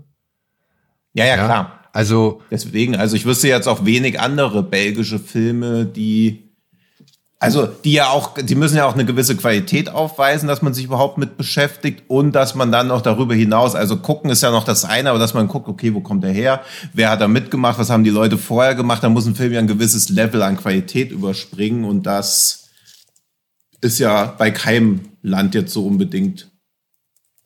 Deswegen, ich guck mal, was generell beste belgische Filme. Ja, geht schon los mit Lago Winch. Gleich wieder zu, das Tab. ja, aber ich meine, Lago Winch habe ich auch eher in Frankreich verortet, äh, verortet ne? Ja. Und ich meine, ich mag die beiden Filme. Ich finde die echt cool. Ja. Ja, also auch so JCVD ist natürlich dann aus Belgien, aber da denkt man, da, den guckt man, dann denkt man aber auch nicht, boah, ich will mehr belgische Filme sehen. Also das, das ist ja eh nochmal so ein Ding, ab wann sagt man, ich will mehr Filme aus einem Land sehen? Also was muss der Film dafür für Naja, also erfüllen? zumindest wenn du in, in Genregrenzen denkst, ne? beziehungsweise ja. wenn du oder in, in Genre-Sinne denkst. Ich meine, damals... Mhm wie war es denn, als dann High Tension, als dann äh, Martyrs und so? Da gab es ja auch die New äh, Wave of French äh, Terror, ne? Ja, genau, aber da war es halt schon so im Namen drin. Also ich glaube, wenn, wenn äh, Mann beißt Hund zehn Jahre später rausgekommen wäre, wäre es auch Belgien Extreme oder irgendwie. Also es hätte dann so gleich so ein Label bekommen, aber damals musste man immer noch so sich Einzelereignisse im Abstand von mehreren Jahren dann irgendwie so labeln. Also das war irgendwie ja noch nicht so gegeben. Aber es gibt auch andere Filme, sage ich jetzt mal, und da könnten wir jetzt schon so die, die Brücke schlagen zu dem nächsten Film. Ähm, oder zu unserem mhm. letzten Film so gesehen. Weil Extrama, ja, mhm. das ist wieder so ein Kino der Extreme. Ne? Der kommt dann halt, glaube ich, auch über Bildstörung mhm. irgendwie zu uns oder kam über Bildstörung zu uns, meine mhm. ich. Ähm, und, und hat dann schon so einen gewissen Seltenheitswert. Aber es, komm, es kam im Laufe der Jahre, kam ja dann doch noch ein paar andere Filme raus. Aber ja, und auch da muss ich sagen, die haben mein Interesse erweckt, weil ich halt gehört habe, wie intensiv sie eigentlich sein sollen. Zum Beispiel hier mhm. dieser Bullhead ja. mit Matthias Schönerz zum Beispiel. Ja, ja. toller mhm. Film. Sollte man sich unbedingt mal anschauen. Ähm, ist auch mehr ein Charakterdrama, mhm. aber besitzt halt diese, weiß ich nicht, die haben halt so ein depressiven, melancholischen, düsteren oder diesigen Charakter, mhm. ja. Oder halt auch ein toller Film hier, Broken Circle Breakdown. Ja, über dieses, mhm, über dieses ja. tätowierte Country-Sänger-Ehepaar äh, und ihre, ihrem Kind mhm. so. Ey, und der zieht dir halt die Schuhe aus der Film, ja, aber auf andere ja. Art und Weise. So, er ist halt jetzt. Ja, oder auch die Beschissenheit der Dinge. Also es kommen schon viele geile Filme aus. Oder hier dieses ähm, Neue Testament auch, oder glaube ich, wie hieß der? Hieß der, glaube ich, das Neue Testament? Brand New. Das brandneue Testament. Also Brand New ja, Testament. Auch hier mit, ja, auch mit Benoit. Genau, mit Benoit ja. Poulverde. Den fand ich auch lustig. Den habe ich gern geguckt. So. Ähm, auch eine schöne Variation des Themas so. Und dann hm. war auch ein Film, ja, damit würde ich dann, sag ich mal, ich meine, sind wir uns mal einig, ne? Ähm, wir haben ja auch jetzt, glaube ich, war das dieses Jahr die, die neue ähm, Sight and Sound Liste der besten Filme aller Zeiten? War das, wo, ähm, mhm, ja. ja, da ist ja Jeanne Dielmann auf Platz eins mhm. gelandet, ne? Ein, ein, ein mhm. ich weiß nicht, drei Stunden Film, glaube ich, der zeigt, wie ja, ein bisschen über ein bisschen drei, über drei ja. Stunden Film, der einfach zeigt, also sehr lange zeigt, an eine Frau bei der Hausarbeit zeigt, so, ne? Und der mhm. eigentlich auch nur dadurch gewinnt, weil du halt weißt, was sie eigentlich ist, wenn du weißt, was sie eigentlich ist. So, ja. Mhm. Aber das ja. ist jetzt hier gerade von Chantal Ackermann, äh, der Film, ist jetzt halt gerade zu einem der, der besten Filme aller Zeiten erklärt worden von der ganzen Reihe mhm. von renommierten Leute. Ein belgischer Film. Ja. ja. Also, wir wollen jetzt natürlich nicht alles irgendwie auf das Genre eingrenzen, aber wir haben natürlich hier den Genrebezug und dementsprechend. Ja, weil guckt mal, wie der Podcast heißt, dann versteht ihr uns. Genau. Vielleicht. Und dementsprechend äh, sind dann halt eben diese Filme bei uns aufgepoppt, die dann halt auch plötzlich in Erinnerung mhm. bleiben und halt eben die sich durch ihre eben mentale oder optische Härte auszeichnen, ja. Und mhm. zum Thema mental würde ich dann halt den letzten Film äh, jetzt mhm. einfach mal ins Rennen schmeißen, der mich jetzt gerade vor kurzem erstmal richtig äh, ja auch wieder den, den Boden unter den Füßen mhm. weggezogen hat. Ich habe den schon länger auf der Liste mhm. gehabt. Das Problem ist, der existiert so mit so drei, vier Titeln, die dann in meinem Kopf dann sich auch angesammelt haben. Er heißt im Englischen The Treatment, heißt auf Deutsch die Behandlung und ist gerade unter anderem bei Amazon Prime erhältlich für diejenigen, die sich den Film gerne mal anschauen wollen, aber vielleicht hört ihr euch erstmal an, was wir vorher zu sagen haben. ähm, Inhaltsangabe ist, ein schockierendes Verbrechen stellt Inspektor Kaffmeier ne? und seine Kollegen vor ein Rätsel. Äh, ja. Die brutale Entführung einer Familie und der barbarische Tod ihres Sohnes zeigen Verbindungen zu früheren Fällen. Schon bald macht in der Gegend das Wort von einem unheimlichen Troll die Runde, der kleine Kinder töten soll. Die Ermittlungen bringen Kaffmeier, selbst traumatisiert durch eine lange zurückliegende persönliche Geschichte, an, sein, an seine emotionalen Grenzen. Doch der Albtraum hat gerade erst begonnen. Und das kann ich wirklich, das ist mal das ist wirklich nicht untertrieben, finde ich. Also das ist nicht so eine typische Werbezeile, hm. die irgendwie äh, mehr draus macht, als es eigentlich ist. Denn ich finde, der Film zeigt ja schon relativ schnell auf, wie fies die Sachen sind, die dort ermittelt werden. Und trotzdem geht's ja immer weiter. Und bis zum letzten Bild schafft es dieser Film ja wirklich, die einen noch draufzugeben, so. Mhm. Ja. Und auch hier danke für die Vehemenz und die Hartnäckigkeit, mit der du diesen Film angepriesen hast. Ähm, gerne, weil gerne. ohne diese Ausgabe jetzt auch hier hätte ich mir den Film wahrscheinlich noch mal ein halbes Jahr oder vielleicht zwei Jahre auf die auf die Wartebank geschickt so ja und jetzt hm. habe ich ihn endlich mal geguckt weil der steht schon wirklich echt lange auf meiner Watchlist und ich bin beeindruckt er sieht aus wie ein oder er könnte halt auch ein typischer skandinavischer ZDF Krimi sein muss hm. auch sagen ist grafisch einfach nicht nicht wirklich der, der allerdeutlichste Film, aber das, was er macht und wie er es macht, ist so ein bisschen die Antithese zu den Filmen, die wir jetzt irgendwie vorher gesehen haben, ohne diese, Anti also ohne diese These eigentlich zu verraten. Denn mhm. er ist einfach wirklich hart, wenn man sich durch den Kopf gehen lässt, was da passiert, beziehungsweise was halt nur dezent gezeigt wird. Ja, wo die Kamera mhm. halt eben nicht gnadenlos draufhält, wie zum Beispiel bei Mann meist Hund. So. Und ähm, das in der Verkleidung eines, ja, wie soll man sagen, ja, äh, Samstagabend. Ich finde, der kommt oder? halt fast ja, also er kommt halt fast wie so ein trojanisches Pferd irgendwie da so reingeritten. Man erwartet halt, okay, das wird hier so düster und so, aber es sieht von Anfang an so hochwertig aus, dass man denkt, ah, oh, das Ding lief bestimmt im Kino, hier werden keine Tabus übergangen oder so, das wird nicht zu hart, sondern so ein paar einzelne prägnante Momente vielleicht geben, damit man so einen wohligen Grusel hat.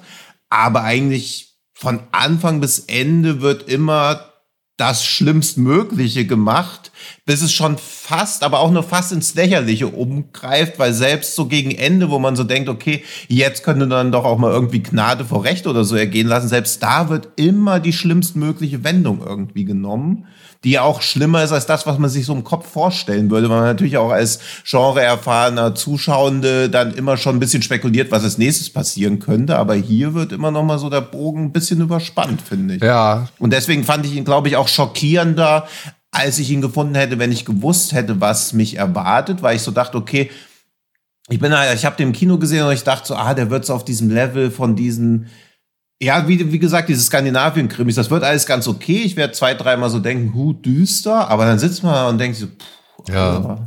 Also. Und ich nochmal, weil der Film mich mit Fragen konfrontiert.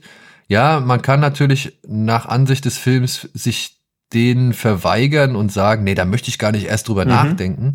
Ja. Mhm. Das Problem ist, der Film bietet mir halt einfach diese Geschichte an und ähm, ja, ich kann das abblocken, aber oder beziehungsweise ich kann versuchen, das abzublocken, aber irgendwann wird diese Frage zu mir durchdringen, die auch im Film gestellt hm. wird, beziehungsweise auf die dieser Film ja. basiert oder auf die, auf die der Film aufbaut.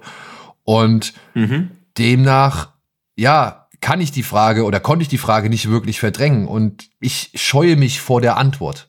Das ist halt etwas, was ich mhm. ganz stark finde an diesem Film. Ich habe Angst vor der Antwort, die ich auf die Frage des Films geben würde. Ja. ja.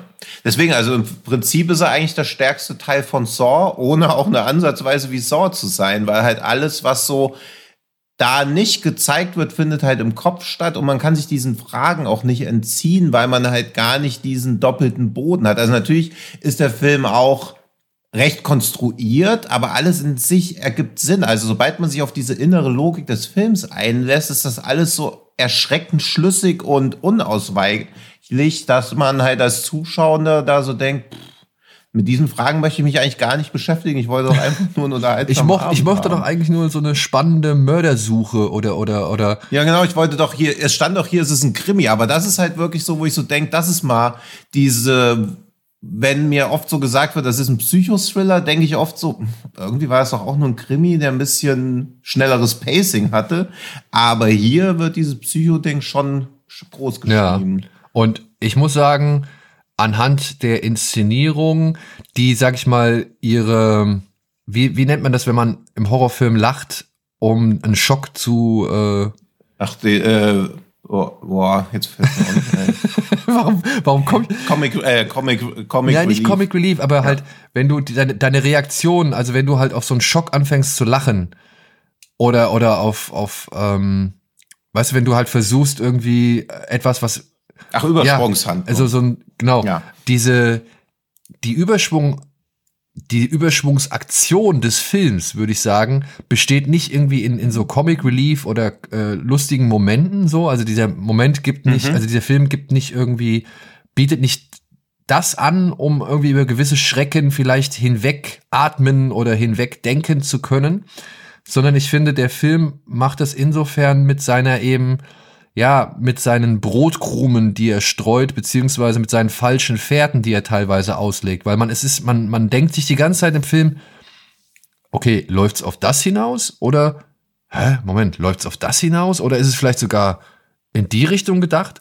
Oder, also, dass man hat so verschiedene auch Verdächtige, die irgendwie in Szene gesetzt werden und eben dem Zuschauer so eine Art Rätsel noch mit auf den Weg geben. Dieses, diese, diese, diese mhm. Mechanismen des Kriminalfilms, finde ich, sind hier so ein bisschen die Entlastung zu dem, was da eigentlich unter der Oberfläche brodelt. Wenn du verstehst, was ich meine. Ja. Mhm.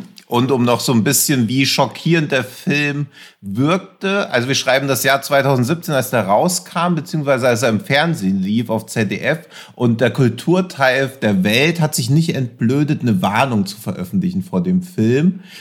Hans Herbert, sie verwandt, äh, die Behandlung ist die Verfilmung eines Thrillers von Mo Haider. Jetzt läuft er im ZDF. Das darf nicht wahr sein. Wir müssen an dieser Stelle eine dringende Warnung aussprechen. Also 2017 wird von einem Film, der im ZDF ausgestrahlt wird, der im Kino lief, gewarnt. Und die Argumente, also generell vor Filmen waren immer absoluter Bullshit. Außer sie sind qualitativ so schlecht und ich verstehe schon, worauf der Artikel hinaus will, aber das verdeutlicht auch so ein bisschen, wie schockierend es irgendwie ist, wenn man den Film relativ unvorbereitet sich anschaut, weil auch nicht so ganz klar war, wie der so durch alle Instanzen durchkommen konnte. Weil ja auch Finanziers des Films sagen, pff, mach hier vielleicht noch mal ein bisschen langsamer oder hier, also ich, ich weiß, du zeigst nichts oder so, aber. Ja, also wir wollen jetzt auch und, an und dieser der Weltartikel, also der Weltfeuilleton-Artikel endet mit dem Satz, das ist Dreck. also. Ja. Also ich will's gar nicht, ich ja. will's gar nicht, ähm, ich will's gar nicht wirklich abstreiten. Es ist Dreck, mhm. den, den, wir hier sehen, aber der meiner Ansicht nach geschickt verpackt ist, der ja. faszinierend ähm, oder, oder zumindest interessant anzuschauen ist. Man muss mal auch sagen, ich finde die Qualität, so die inszenatorische Qualität, die ist gut. Da kann man eigentlich nicht sich drüber beschweren. Mhm. Die Bilder sind ordentlich, die schauspielerischen Leistungen sind gut. Ja. Also ich muss sagen, der Herr Kaffmeier, der, der Darsteller von diesem Kaffmeier, ähm, ja, hier und da neigt er ein bisschen zur Übertreibung vielleicht. Äh, zum Beispiel bei dieser Partyszene, wenn er da glaubt, den einen Mann da vor dem Fenster stehen zu sehen. Mhm.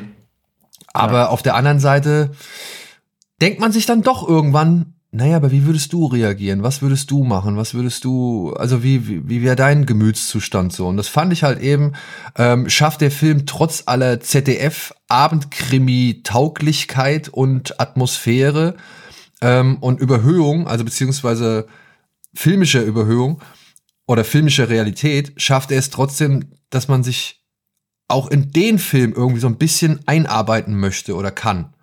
Ja, mhm. dass man halt ja. so ein bisschen versucht zu verstehen, die Perspektive von manchen Figuren einzunehmen und sich dann zu, auf sich zu übertragen. Und selbst wenn man das nicht macht und trotzdem bei dem Film dran bleibt, weil man halt wissen möchte, wie es ausgeht oder wie halt eben, mhm. wer der Mörder war ja, oder wer der Serienkiller mhm. ist oder der der Psychopath ist. Mhm. Selbst und da, da, da sage ich halt, wenn du dran bleibst bis zum Ende, kommst du meiner Ansicht nach nicht drum rum, dich mit der Frage dieses Films oder mit dich mit der mit der Situation, mit der dich der Film konfrontiert, selbst zu konfrontieren. So. Ja. Und und ich hoffe, ihr seid auch alle bis zum Ende dran ja, geblieben. Ja. ja. Noch eine kleine belgische Empfehlung habe ich schon letztens, äh, glaube ich, in der Ausgabe, in der ich mit André alleine war, äh, drüber gesprochen. Startet jetzt am 30.11. Auch ein belgischer Film. Ich würde sagen, auch ähm, entspricht zumindest zwei, drei Kriterien von denen, die wir hier so herausgearbeitet haben. Er ist intensiv und er ist vor allem auch mehrsprachig. Und ich meine auch, er lässt nicht unbedingt kalt. Rebel, der deutsche Untertitel in den Fängen des Terrors, ist leider. Mhm. Mh, ja, ich verstehe, warum er genommen worden ist. Ähm, ich äh, finde ihn nicht allzu gut gewählt, aber ich möchte für den Film doch eine kleine Empfehlung, beziehungsweise äh, ja, ich möchte einfach haltet eine Ausschau nach diesem Film, weil er wird wahrscheinlich sehr untergehen und wenn er irgendwie, naja, ins Gespräch kommt, wird er wahrscheinlich auch sehr kritisch unter Feuer genommen. Aber ich bin überrascht, hm. der hat bei IMDb gerade eine Wertung von 7,4. Das hätte ich nicht gedacht. Mhm. Ich hätte mhm. gedacht, in, gerade in den Zeiten jetzt äh, wird dieser Film deutlich härter abgestraft, beziehungsweise kriegt eine deutlich härtere Diskussionskultur ab. Aber dem scheint offenbar mhm. nicht so. Also ich, wie gesagt, ich war echt beeindruckt von diesem Film. Mhm. Gut, dann haue ich auch noch kurz zwei Empfehlungen raus. The Incident von Alexandre Cortez. Der ist nicht der absolute Megaknall, aber ich sage kurz, warum er gleich dann noch interessant ist. Also in dem Film geht es um eine Gruppe von Köchen in einem Irrenhaus, wo dann die Irren ausbrechen, weil während einem großen Gewitter kommt es dann zu Stromausfällen und so. Also es ist wirklich einfach so eine Abzählreim-Sache. Aber diese Irrenanstalt ist atmosphärisch geil. Die Irren sind wirklich richtig creepy und er ist entsprechend hart und er ist aus zweierlei Sicht zu empfehlen, finde ich, weil zum einen hat Baxter den Schnitt gemacht, den man ja noch kennt von Inside, High Tension, Hills Have Eyes. Also der hatte auch so eine Hochzeit. Also irgendwie immer wenn stand Movie edited by Baxter, wo man so dachte, okay, das ist einer von diesen French Extreme Horrorfilmen. Incident zählt merkwürdigerweise nicht mehr so rein. The Wit hat er auch geschnitten. Aber was ihn, glaube ich, am spannendsten macht, ist, dass Craig Sala das Drehbuch zugeschrieben ah, hat. Okay. Habe ich mir. Und, und es ist jetzt nicht so das allergeilste Drehbuch. Also, wie gesagt, eine Irrenanstalt werden Leute umgebracht von Irren. Aber auch da merkt man schon ein paar seiner Vorlieben, so diese, langsam das Publikum zermürben, die Spannung so aufbauen, alles relativ lange rauszögern, um es gegen Ende dann völlig eskalieren zu lassen. Also diese Trademarks zeigen sich da so ein bisschen. Wenn man mich jetzt gefragt hätte, wer hat das Drehbuch zu Incident geschrieben, nachdem ich den Film gesehen habe, habe ich nie gesagt, ja, natürlich ist es ein richtiges Saler-Drehbuch. Also so weit kann man da nicht gehen, aber ich glaube, wenn man so seine, sein Werk als Drehbuchautor komplettieren will, dann geht Incident völlig klar.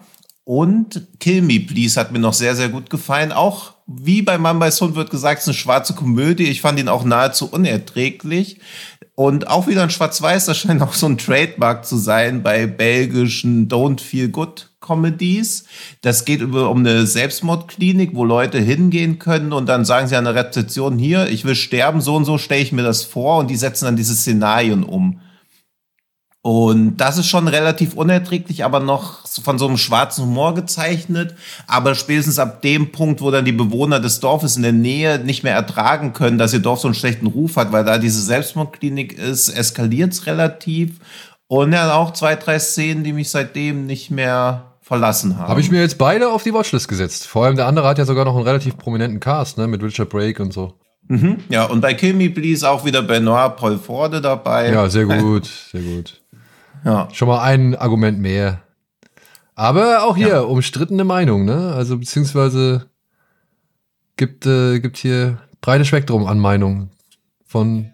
Ja, ja, klar. Also kann ich auch völlig verstehen. Als Incident ist solider Horror, finde ich Szenario gut, die Bösewichte sind gut, aber ist jetzt nichts, wo ich so sagen würde, geil, geil, geil, wenn wir jetzt nicht über Belgien an sich sprechen würden und dieser Greg Sahler Bonus ist noch dabei, Bonus auch ein Gänsefüßchen. oh, aber Kill Me Please fand ich mega und finde ich auch immer noch mega. Da habe ich neulich auch noch mal geguckt, dass es so dieses, natürlich sind diese Jorgos Lantimos-Vergleiche auch immer ein bisschen müßig, aber wenn er einen Film in Belgien drehen würde, würde das vielleicht so aussehen. Und das ist wieder flämisch, französisch-belgische Co-Produktion. Keine Ahnung, wer da was gemacht hat. Für mich ist es jetzt ein belgischen Film, weil ich ihn mal empfehlen wollte. so. Gut. Aber vielleicht ja. habt ihr. Dann mache ich dir noch einen Schrecken vom Amazon und dann sind wir endgültig fertig. Also. Glitschig, giftig, euphorisch. Der Schrecken vom Amazon. Das größte Mango des Films ist sein Hauptdarsteller. Dieser wäre besser Konditor gewesen, dann könnte er seinen fabrizierten Mist wenigstens selbst fressen. Das ist auch ein einfacher Schrecken vom Amazon, weil es bezieht sich auf einen Film von heute. Aber du darfst nur einmal tippen. Kannst du es nochmal vorlesen? Also, welcher Film hat wohl den schlechtesten Hauptdarsteller von allen, die wir heute besprochen haben? Den schlechtesten Hauptdarsteller? In der Wahrnehmung dieser Person. Kannst du es nochmal vorlesen? Das größte Manko des Films ist sein Hauptdarsteller, denn dieser wäre besser Konditor gewesen, dann könnte er seinen fabrizierten Mist wenigstens selbst fressen. Das ist auch ein großer Tipp, finde ich, drin in, der, in dem Satz. Ich kann den Tipp nochmal wiederholen. Hm.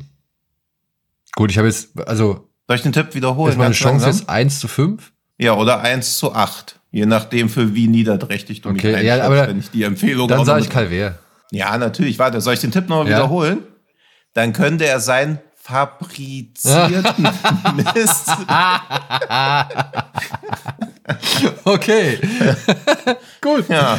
ja. Das hat mir ganz gut gefallen, ja. Andere Review zum Film ist, das Beste, was ich über den Film sagen kann, ist, dass seine Hauptdarsteller mich aufgeregt haben. Ansonsten kann ich den Film nur Omis mit einem Herzklappenfehler empfehlen.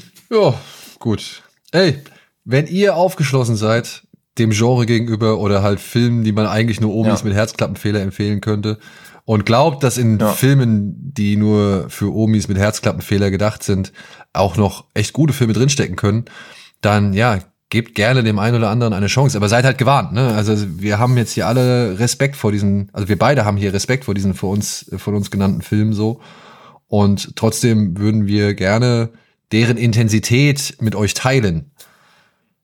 Mhm. Und teilen natürlich auch gerne hier unsere Folgen überall auf den Podcast-Plattformen, auf denen es möglich ist. Deswegen wäre es toll, wenn ihr uns da folgen würdet, genauso wie bei den sozialen Medien. Wenn ihr Vorschläge habt, äh, schickt sie gerne ein, beziehungsweise sagt uns gerne Bescheid. Wir sind vielfältig erreichbar. Wir freuen uns auch über Kommentare bei zum Beispiel Apple oder äh, Spotify. Und mhm. ja, lasst uns doch gerne wissen, was, was ihr für Erfahrungen mit dem belgischen Kino habt, ja, beziehungsweise wo da eure Vorlieben sind, welcher belgische Film euch irgendwie ganz gut beeindruckt hat. Oder vielleicht habt ihr auch noch einen Sicko-Geheimtipp. Kann ja auch sein. Ich habe nämlich ja. unter anderem hier noch einen Film gefunden, äh, da hat mich der Titel dann doch ein bisschen angesprochen. Maniac Nurses Find Ecstasy. ja, okay, das, da bin ich auch hooked. Bloodsucking Freaks 2 ist der äh, Alternativtitel von einem Mann namens Harry M. Love. Eine Pornokomödie, Horrorkomödie, wenn ich es jetzt richtig verstanden habe. Hm, okay, da bin ich nicht so hooked. Ich weiß es nicht. Ich äh, fand den Titel irgendwie ansprechend.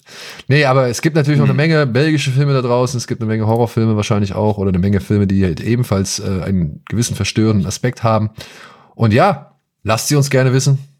Und ansonsten würden wir uns freuen, wenn ihr auch beim nächsten Mal wieder mit dabei seid und einschaltet. Und ja. Ja, und weil ich ja meinen Trademark-Begrüßung irgendwie versaut habe, weil ich gleich reingekrätscht bin, weil ich irgendeine Info droppen wollte, wo ich natürlich 90 Minuten später nicht mehr weiß, was es überhaupt war, verabschiede ich mich mit einem fröhlichen Hallo. Und Gute. Tschö. Tschüss.